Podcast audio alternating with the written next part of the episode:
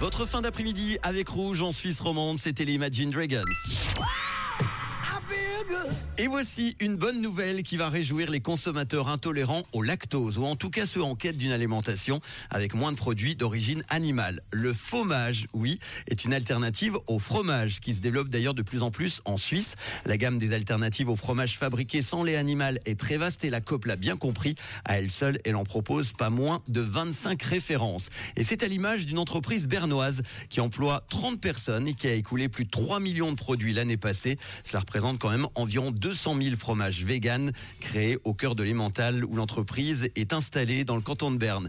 Elle exporte dans 7 pays européens. Leur matière première, eh bien, ce sont 150 tonnes de noix de cajou bio du Vietnam et du Burkina Faso importées par bateau. Mais l'entreprise teste aussi des produits à base de pois chiches et de graines de lupin suisse.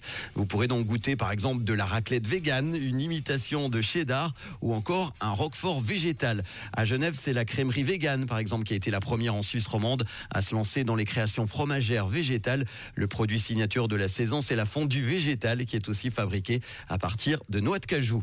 Le succès est en tout cas au rendez-vous puisque ces fromages font recette. En 2021, le marché mondial a atteint plus de 2,15 milliards de francs avec un taux de croissance annuel estimé à 13% jusqu'en 2030. Est-ce que vous avez déjà goûté l'un de ces fameux fromages? Vous pouvez réagir et m'en parler, hein, 079 548 3000. Tout de suite, le son collector en 1989 sur Rouge. Dans le réseau, voici le groupe britannique Soul to Soul. Bonne fin d'après-midi avec Rouge.